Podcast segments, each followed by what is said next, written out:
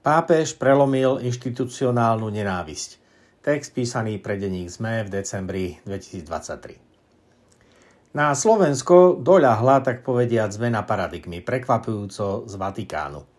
Rímskokatolícka cirkev sa odhodlala k niečomu, čo bolo donedávna nepredstaviteľné. Spolužitie párov rovnakého pohlavia môžu rímskokatolícki kňazi požehnávať. Hovorí o tom najnovšie vyhlásenie Kongregácie pre náuku viery Fiducia Supplicans. Pasáže, že to nemá pripomínať uzatváranie manželstva, ani inak to nemá byť schválením spolužitia, ktoré je podľa stále platného učenia rímskokatolíckeho katechizmu hriechom, bude čítať málo kto.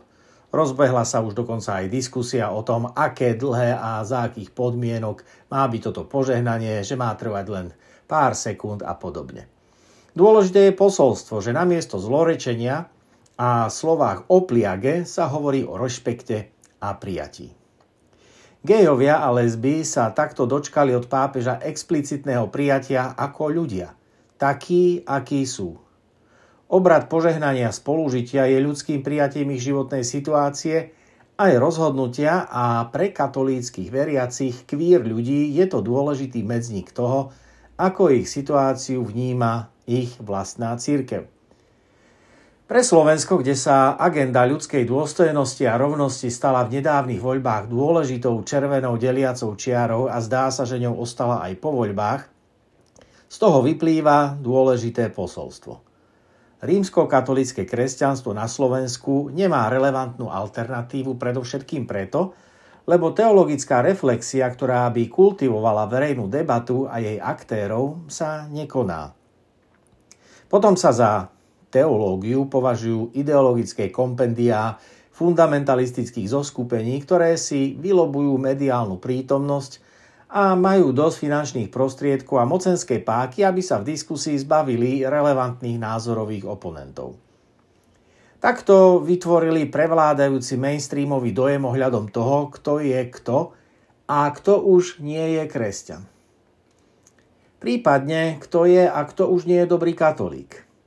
Tak sa vo verejnosti udomácnila kresťanistická verzia ideologického katolicizmu, ktorý je zo svojej podstaty nepriateľom pluralizmu a vecného dialogu.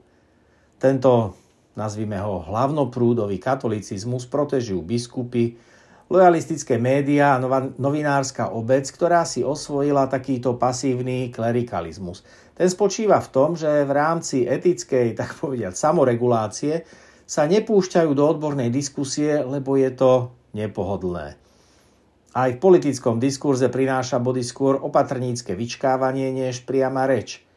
Medzi polarizovanou konfrontáciou a otvorenou rečou pritom existuje veľmi široké spektrum, ktoré však nevníma ani jedna z polarizovaných strán.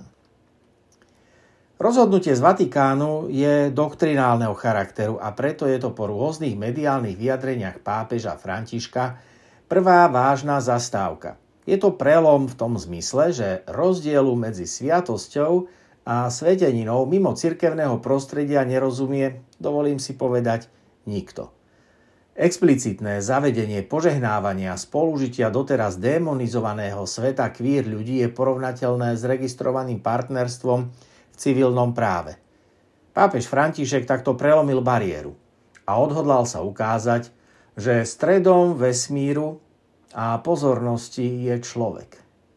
Ľudia, hoci aj teplí, a práve takí, tí vysmievaní, zosmiešňovaní alebo často zaznávaní. Nenávisť na adresu kvír ľudí dostala vážnu trhlinu. Slovenskí kresťania a tí, ktorí im nadbiehali, už nemajú dôvod argumentovať ochranou tradícií. Vatikán a jej prefekt vieroučnej kongregácie začali písať novú tradíciu. Ťažko však veriť vlastným očiam, keď sú zatemnené nenávisťou a lžami.